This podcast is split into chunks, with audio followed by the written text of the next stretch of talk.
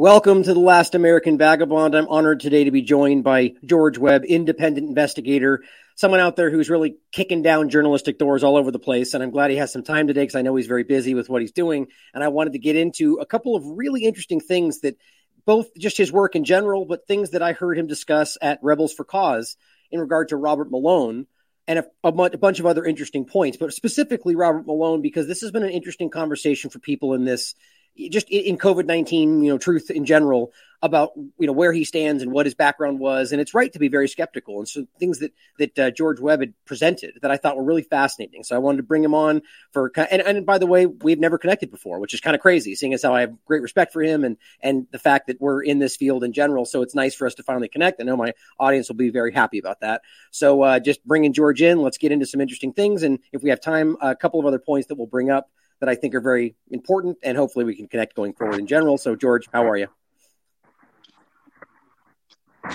Great. I am on the with Ryan Christian. So I was like, oh, my goodness, this is a great moment for me.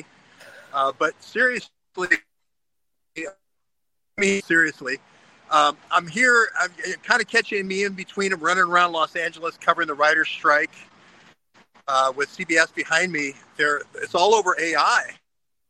Whether I, Ryan Christian, and then a personality for him, and now AI generates 10 more episodes. How do you pay? This is just some interesting new things with this AI. So anyway, that's not on the Malone topic, but Malone is also, speaking of that, using AI to develop drugs. And AI is now being used in the drug discovery. Yeah.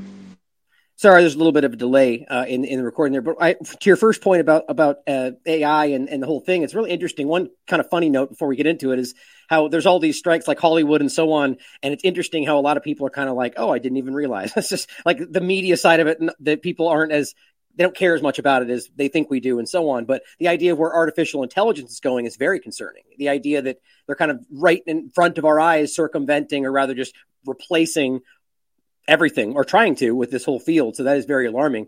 But in the second point you brought up in regard to artificial intelligence drugs, why don't we just start there? Because that's something that seems so relevant to the bigger picture. And in my opinion, and tell me if I'm correct on this, it's something that's been planned a long time. And we can argue that it was just coincidence that COVID-19 was the justification, or maybe it was used in that way or created. Kind of give me your thoughts on where that's going. And am I correct in thinking that that's been planned for quite a long time? Yes. The answer is yes. Sorry, a little bit of background noise, but the answer is yes. Back in the day when they actually would create a crystal structure using X-ray crystallography, they've been using X-ray crystallography sort of to figure out this lock and key mechanism of the chemistry between where the drug's going and blocking some key thing. ACE2 receptor and the spike protein is the one that has been used over and over again. But in cancer therapy, for instance, there's this new cancer therapy here in Duarte, City of Hope, California, about 20 miles, AOH, 1996. This is supposedly, incredibly effective against solid cancer tumors. Go back to Gleevec and Dr. I was at Oregon. I'm losing you, George. I'm sorry. You're cutting out pretty bad. I'm having trouble hearing what you're saying. Sorry about that. Still there? Well, maybe it's because of the Wi-Fi. Let me go off Wi-Fi a second, Ryan, okay. And then let's try it 1 second. Okay. Well, while you're doing that in general, I'll just comment on the very concept of the artificial intelligence-driven drugs is very relevant to what we were just talking about on Pirate Stream. The idea of where this is all going. And the reason I brought up the concept of it being long sought, not new concept, not just kind of discovered with the new technology developments, but rather something that they've been striving for a very long time that now technologically they can accomplish. It's a very different way to look at that. And that very concerns me because I think a lot of what's happening today includes a lot of foreknowledge and a lot of planning and execution. And, on that note in general, it seems a lot better. So go ahead and continue what you were saying. Well, yes, AI is the way of not having any employees, not paying any money. Your computers get faster and faster every year. Memory gets cheaper and cheaper.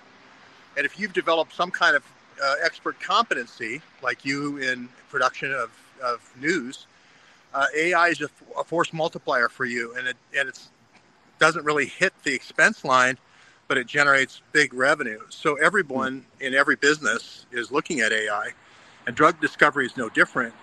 And the real bonanza, as I mentioned before, COVID is just a door opener. It kicks the door open to AI drug discovery, but a whole slew of cancer drugs, as I mentioned, are right behind it. This is the thing that Bob Malone is involved in at the critical period in January 2020 with a program called Domain. And Domain's using X-ray crystallography. It's using drug discovery. It's using all these things to develop new novel drugs, including a vaccine called Inovio. And this is the part of the story that Bob Malone doesn't want to tell. And because he took $55 million from the HHS secretary, and because he's taken specifically to solve the COVID crisis with repurposed drugs, and specifically took $10 billion over 10 years, he has a public responsibility, and we have a public right to know. We have a public right to know about how this money is being spent. And all the interactions between me and Bob Malone have been around the public's right to know versus I don't really want to tell anybody those details. I want to push out this image that I'm an anti-vaccine sort of champion. And that's the part where the rubber kind of meets the road between me and Bob Malone. Well, let's take one small step back, and then I do want to get into that in particular. And one of your posts, Malone Intel disclosures describe a string of mass formation psychosis ops and predict and so on. But for those that may not have seen anything about your engagement here and your thoughts on this, so Robert Malone stepped into this already with, for people in this field, a little bit of suspicion because of where he came from, right? That's always justified. But then very quickly kind of became seen as somebody fighting the system. Now, why is that incorrect? And or give me your thoughts on where he plays into all of this. And I know that's a big topic, but do your best, to kind of let us know where you see him fitting in and why you don't think he is, genuinely fighting all this. Well, gradually he's admitted to a lot of the things that I have first asserted and he said were lies or whatever. One of them is this Domain program that right at the January 2020, it's the program to come up with repurposed safe drugs. That's not anything at all what happens. There's a company he is involved with called Inovio. Inovio comes out with a drug in 48 hours. Their key person, McPherson, is on with Scott Pelley on 60 Minutes. It's a pump and dump type scheme where it's the early promise of the coronavirus, in January of 2020. This is when he's supposed to be looking at the standard of care, which is what? Hydroxychloroquine or the DARPA recommended from 2005 for early intervention, which was Ivermectin. Ivermectin, yeah. So somehow in this black box, which he was in charge of, Science Magazine says Robert Cadillac called Bob Malone. Somehow in this black box where he started as the engineer on the train didn't end up at hydroxychloroquine a year and a half later, and it didn't end up at ivermectin. It ended up in Remdesivirville, and it ended up in mRNAville. And he keeps wanting to say that he tried to turn the train, he tried to do all these things, but you have to look at the black box analysis, which said you started with HCQ and IVM, and we ended up with Remdesivir and mRNA. And which my audience should remember, remdesivir is very clearly, I mean, you could take many points, but specifically New England Journal of Medicine study on it showing that it killed almost 50% of the people in the trial for it. It's obvious that this is, at the very least, not the best choice. So it's something that we should criticize. But what's interesting is right now, I believe he is already talking about, and a lot of people in this field that were kind of presenting themselves as fighting all this, using mRNA, but in a positive way. I don't know how anybody can get on board with that kind of a mindset with we're still watching a system that's been proven itself to be corrupt. So, does that in your mind, does that show very clearly that somebody is not honest in this situation? I mean, do you see a path forward for mRNA in any way with what's going on in all this? Oh, yeah, very, very much so. Again, you get all the L.A. traffic here. So, I'm live. The mRNA fits very well what we were talking with before, which is AI. It's program, it's code. So now I can generate, let's say, 1,000 different things in software that could be my potential domain, my regional binding domain of my new drug. And that's why that the corporate money and public money was used in the Domain program to fund this. It was funding a future generation of AI drug discovery. It wasn't being used to repurposing, because it would be very simple. If I got the $1 million purchase order, I'd say, well, you know, hydroxychloroquine, let's try that. It's right there written at the top of the list. Let's try this ivermectin that DARPA recommends. That's not what happened. $55 million was spent for CARES Act money. And then, like I said, $10 billion before that, it was to enable this new AI world. And mRNA is hand in glove with that, because mRNA is also code. Right. So it makes no good to come up with an AI solution if I can't affect it in the code, if I can't execute the code, in other words. Right. And this really just sheds light on the analogy, which it clearly doesn't even seem to be an analogy, of Moderna's original, which now they've removed from their website, where it outlines the mRNA platform plug and play software analogy. That's exactly the point. And now, and my audience is very aware of the fact that Moderna took the Chinese sequence, January 12th, if I remember correctly, and 2 days later already had the thing they're still using to this day. You know, and that very clearly shows you they never even needed isolated, if, you know, whether you think it was. It's a conversation we can get into. That's fascinating to me. And so do you feel this is the original point of all of this? So they had planned that from the beginning. That's so fascinating. So where do you see it going next? Well, the first thing is Bob Malone's admitted to, first of all, they didn't see the code the first time in January. It's a 10-year program with USAID Predict through the U.S. State Department. And I said this to Donnie O'Sullivan in March 2020 in a recorded interview. It's a joint venture, folks. It's a joint venture. This is the USAID Predict program.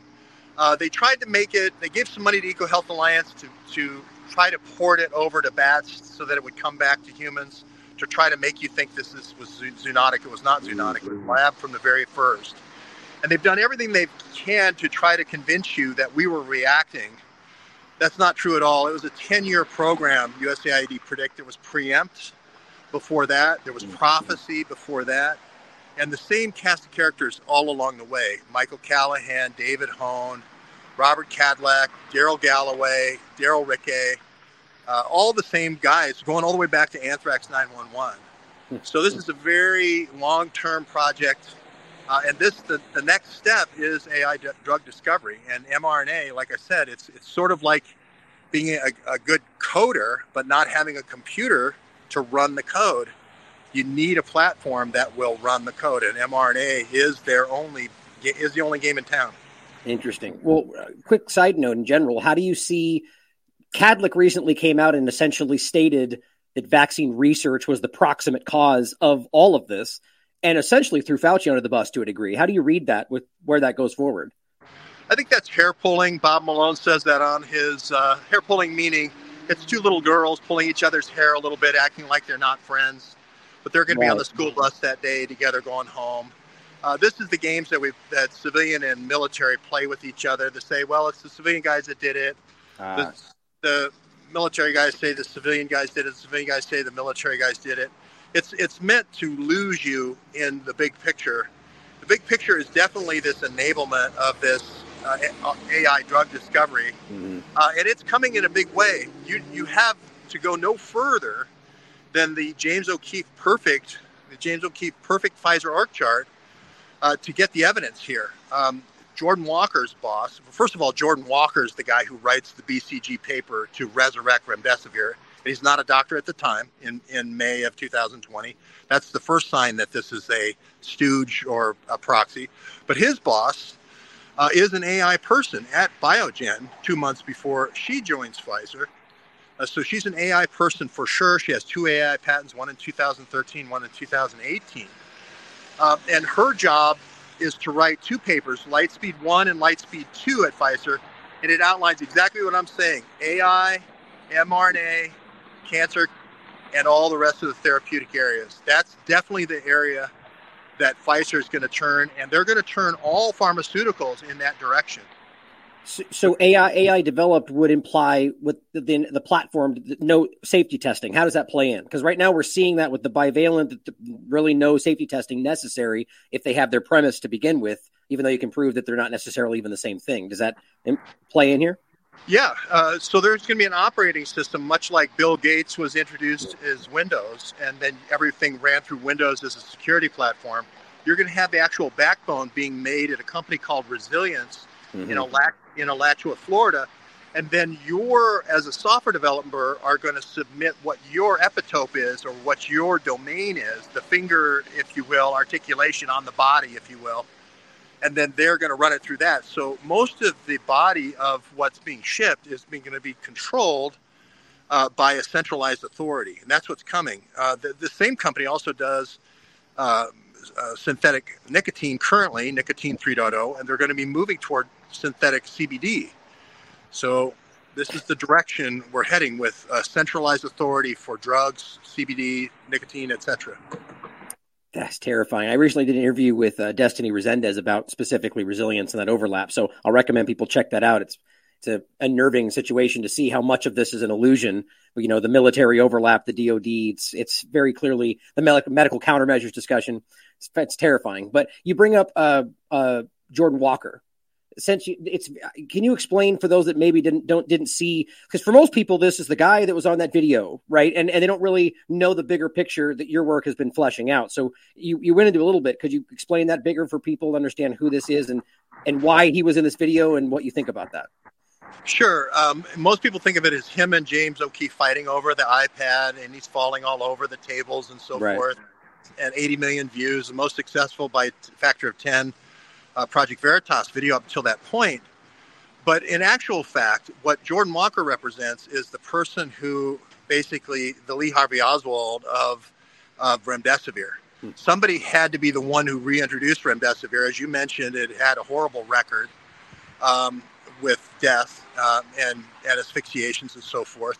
And so it needed to be brought back in by somebody. Well, why not have some consultant come in and be the one who recommends it? And it's a Boston Consulting Group white paper. And I gave it to James O'Keefe live on a space with Mario Nafal with 18,000 people listening. And he retweeted it out. And that's when the trouble started between him and Project Veritas, because that was unscripted. And that led back to Boston Consulting Group. And that's not the messaging that they wanted. So I think there's much more to Jordan Walker in terms of being a proxy for the deep state actors here.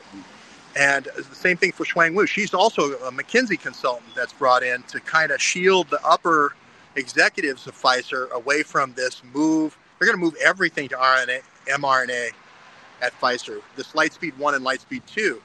Now, her boss is a guy named Michael Dolston, who did the Cancer Biomarker Project, the Cancer Genome Atlas, the Cancer Moonshot in 2013, the Cancer Moonshot in 2020. A big contributor to the Human Genome Project. He's been doing these cancer markers, planning for this cancer future for almost 30 years. So they didn't want his name and his picture on it, because then it looks like a contrived event. So they brought in these two consultants, and that's the secret to the Pfizer perfect arc chart.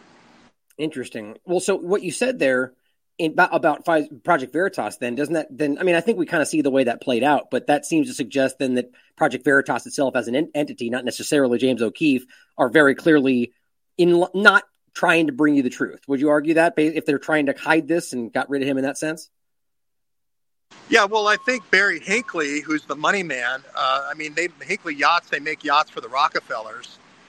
So that's the juice inside the hidden hand, if you will. I think the other guy, Matt Tiermond, is a hardworking guy, and he's just trying to go out and get the story. But he knows that the dog that wags the tail at Project Veritas is Hinckley and Hinckley Yachts and the Rockefeller interest at Hinckley Yachts. But Tiermond still does a pretty good job. I like Matt Tiermond. I like James O'Keefe. I just wish they both would have returned to their most successful story, which is it unlocks the whole plan. If you just go back to that perfect Pfizer org chart. Right.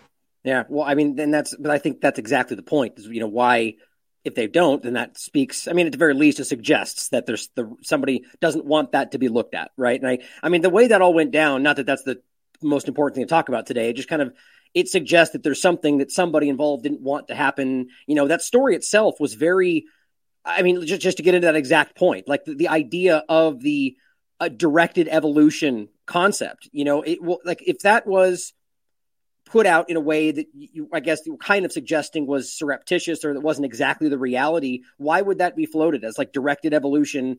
You know, so the whole thing was designed to kind of like hide the background of who was involved. Is that what you think? Or is there any truth to the directed evolution side of that? Oh, yeah, there's truth to directed evolution. That's what's being done in Alachua, Florida. Mm-hmm. The actual woman that got the Nobel Prize, Frances Arnold, for directed evolution, runs the company Resilience. I don't know if Desi mentioned that, but that's a big deal. She has 5 different in QTEL, which CIA slush fund, DARPA slush fund, tech slush fund. She has 5 different DARPA startups. So directed evolution is going to be done there. Now, the idea for directed evolution could be we remove everybody's P53 cancer suppressor gene. You don't need to know all the details. It's just the P53 is the number one first braking system to stop cancer in your body. And if I remove that, if I take that capability away from you, now I'm sort of directing evolution because you're either going to have to buy my cancer vaccine or you're going to die, or your, let's say your tumor suppressor system beyond P53 works. But I am directing evolution in a way at that point, once I take your P53 away. And that's exactly what might be happening with the contamination stories that are now coming out. This is, by the way, where the vaccines are actually made. Bobby Kennedy was right that Pfizer just slaps a label and Moderna slaps a label. The actual vaccines are made in Alachua at Resilience. And the contamination now could be a lot of different things that cause cancer or take out your P53. And that's where I think the real directed evolution is. So wouldn't it be great to have a consultant be the one to introduce directed evolution rather than the InQtel CEOs that got the Nobel Prize for it? You know, that gets away the whole game, you know? The guy that you would immediately say, oh, there's the line to connect, right? Exactly, right? They want to focus on the wrong guy. Well, so is that the SV40 DNA kind of conversation? And so can you explain how the P53... Like, so that being included is arguably deliberate to remove your P53. Is that what you're saying? Or how to explain the mechanism for me if you can? There's a couple of different ways to take out your P53. The GP1 160 protein separates into GP120 and GP41, the little one. The little one, GP41, actually Singh at University of you and Courtney, you and Whitney Webb did a great thing on Coronathorax, Last American Vagabond. This is the same lab, right? Singh is at UPMC, and he said this GP41 can take out. So that's the first thing from the shot that can take out your, that's the same as your Tempress gene, can take out your P53. But the other thing is SV40 allows me to put in sort of a landing strip into your genome. By putting in true promoters and inserting it into your genome, I can come back later with a secondary, with any gene of my choice.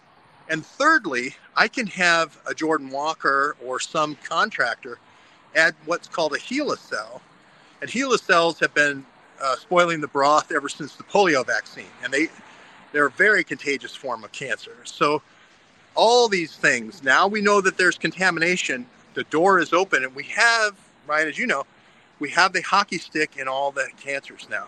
Mm-hmm. So something caused those hockey stick across all the board here. Some 20 times cancer, you know, you're hearing all these stories. And that's where you have to start questioning the CIA guys that are in cancer vaccines. Mm-hmm. Sun Shang is the kind of the front man, but John Brennan is in at Immunity Bio, and also Wesley Clark from NATO and the Atlantic Council is in there. And that's not good when CIA is providing you your cancer vaccine. Right. I mean, the alarming concept of this, there's so many things to get into. But the general concept of you mentioned something like a priming, right? The idea that this, like the runway you mentioned. So essentially given something now that sets you up for whatever might come next, that's terrifying to me if you could touch on that. But I was just going to comment really quickly on the idea of whether, you know, obviously the SV40, if you guys haven't looked into that, I've covered it a little bit on my show. It's something that goes back a long way, but that's clear to me that there's obviously an overlap there to the cancers, the turbo cancers in particular, but just the concept of cancer being increased it's we need to look no further than the concept of lymphocytopenia, like the idea that our immune systems are being literally dysregulated by these shots, and then add that stuff to it. So I agree with you. I just think it's wildly multifaceted. Would you say that all of that's intentional, or is that just a byproduct of something else we're trying to achieve? I think it's very intentional. I think it's sort of breath tax or life tax or live coin or life coin. One moment. I got a phone call there. No worries. If you think of it, it's sort of like life coin. You get to live if I give you another coin to put in the coin op machine, another week or another month. There's no way to put that system into place without some kind of switch, without some kind of reliable switch like a cancer switch. And if I know what I'm taking out of your system, then I know what you need from me in terms of a vaccine. And I do think that's where this is going. I'm not saying it's there yet. I'm not saying LifeCoin is here yet or coin-operated life is here yet, but that's the direction they want to go. And as far as primaries and secondaries go, that's exactly how anthrax works. You guys did the great Coronathrax article in October 2020 with Whitney Webb as well. The idea of that is you put out a protective antigen, which is your primary, and then you come back later with your lethal factor or your edema factor, and they work together, sort of like putting in an oil rig and then bringing in the drill later on. That's exactly how it works. So we're looking at a lot of technologies right now. God, I mean, it's such a terrifying concept. Like, I'm almost like, as much as I'm always wanting to hear the truth, like having you confirm this to me, it's something that a lot of people have worried about for a long time, that the idea that these are the succession of the injections is something, whether priming for something worse to happen or simply just keeping you on the hook so you only get worse if you stop. I mean, you just made a bunch of addicts, and that seems like Big Pharma's model. And even worse than that, that's terrifying. Terrifying, but true. It's actually sort of the Rockefeller model, which is control, control, control. Mm-hmm. Sort of like street lights, right? And sort of like turn signals and stop signs like you see here. They want that at every turn for the new electric cars, let's say, which you're only going to be able to have under the auspices of some type of centralized control. It's the same thing of moving from autonomous vehicles, as you see going back and forth, to more electric vehicles, to then the tunnels that Boring Company is digging in places like, I think, Springfield, Missouri and Las Vegas, where you get in the car and it just takes off, or the automated Ubers where you just tap. So, yeah, that's the future in your body as well, for the bloodstream and the roadways in your body. Yeah, I mean, I think it's important that we don't shy away from, this is why it's so important not to shy away from things that are alarming and scary. You know, like they've primed in a different way. Trained a lot of people to dismiss things that are just too much to deal with. And this is exactly what we see happening right now. And it really is. It's terrifying, but important. And I hope people will look more at George's work on this. One last point that I wanted to get into in regard to both the directed evolution kind of direction, but also just here's a post of yours on Twitter in regard to basically openly telling us exactly what they pretend isn't part of this, which is gene editing. And as he writes, FDA's Peter Marks says gene editing breakthroughs have met regulatory reality, saying basically we're not getting enough gene editing on the market.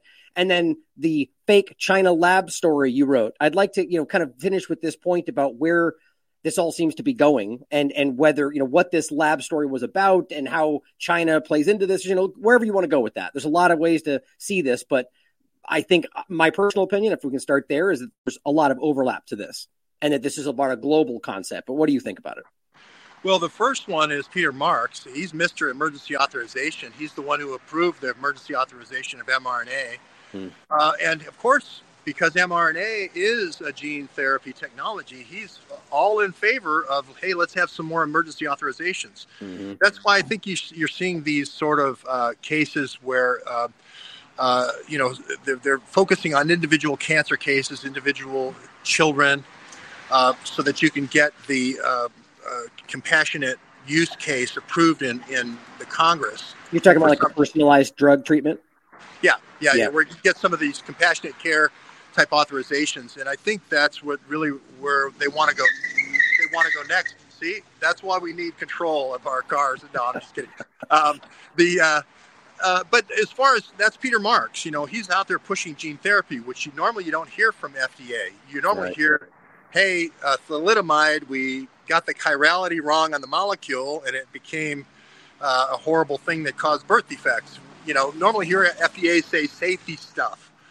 Gleevec actually is thalidomide repurposed, by the way. But you know, on the other side of the lab, yeah, sure. The Chinese people don't know the 600,000 kits were flown in March of 2020 from Incheon, Korea, straight back to BWI airport to Johns Hopkins University. That was a collection of a bunch of swabs, right, that were sent back to Johns Hopkins so that people could do analysis for doing drug discovery, right? Those, and it flew in an MQ-9 Reaper through diplomatic community, through the ambassador of Korea. That's how you do test kits. You don't do test kits in a, you know, little Class B office building with a garden hose running into the back. You know, this, it begs credulity, you know, to say that the Chinese government is going to rent some cheap vacant thing, and they're going to spread some chemicals on a table and feed it with a garden hose. It's just so ridiculous. It feels like finding a passport in the middle of a burned down building kind of a situation where it's like, well, the hose running out the building seems very high level intelligence apparatus, but you know. Yeah. I mean, I just got back from Flight 93, and it was even worse than that. They found his passport, too, Zaid's passport. So that's the second one. But then they also found his credit card, 300 yards. They didn't find anything else. They found a credit card leaning up against a tree, and they ran his credit card, and that's the credit card that bought the ticket to the plane. So it was case closed right there. Well, the lab story in general, though, is that I'm glad it's just I thought the same thing. It seems, you know, anything's possible, but it seems really ridiculous to just jump to that conclusion. And then I pointed out that Bill Gates in 2021 and even going like I think just 2010 forward has like a memorandum of agreement with BGI from China. And that ultimately in 2021, they already agreed to bring open 6 labs in the United States. Now, I wasn't able to actually follow that forward and find that they did them, but that's on the record that they agreed to that. My point was simply that why can't we at least ask if there might not be overlap, that this, like maybe this is China and the United States, or, you know, however you want to look at it, just, you know, be skeptical of that. But, you know, so what do you think the point of that story is? Well, it's a diversion. It's a throw away from the reality of how real government to government joint ventures work. Mm-hmm. It's really DARPA, which is CIA's kind of skunk works, meeting up with China's DARPA, which is the China Academy of Sciences. And Xing Li was one of the 14 engineers that Henry Kissinger kind of brought along from Chou En-lai and so forth. So this has been a long time in the making to develop the Chinese DARPA as well as the U.S. DARPA. And it's a joint venture between the two. And the BGI labs, one of them's in Florida. I know that it's Central Florida, and I believe they put several around the country. But it, again, allows you to go outside the country to do things like emergency vaccine stockpiles, et cetera, for your next operation. You don't need to go through the Congress. You have no oversight through the Congress. So Isn't it great that we have these Chinese labs? Those are the real labs, not the ones with the garden hose. Yeah. Well, and on top of that, we know that, I mean, like, for instance, 23andMe, you know, also a Wojcicki, if I'm saying that correctly, the, you know, sister of the former CEO of YouTube, openly said, well, we're using this to go forward with genetic drugs. Like, that's on the record, right? So BGI was, even the U.S. government put out a warning saying, be careful. We let the labs open, but be careful, security and privacy. It's just, it seems kind of wild that the whole point is taking your genetic information to go forward with this. And we don't even know what that fully means as a society yet, like the true breadth of what it means to have someone's genetic profile, like as we step into cloning and all the rest of these futuristic kind of, you know, really not futuristic right now technologies. It's very concerning. Yeah, I mean, and this genetic targeting goes back a long, long way. If you go back to the original Henrietta Lacks cells, which are the most voracious cancer cells, they multiply 20 times faster than even fast multiplying cancer cells.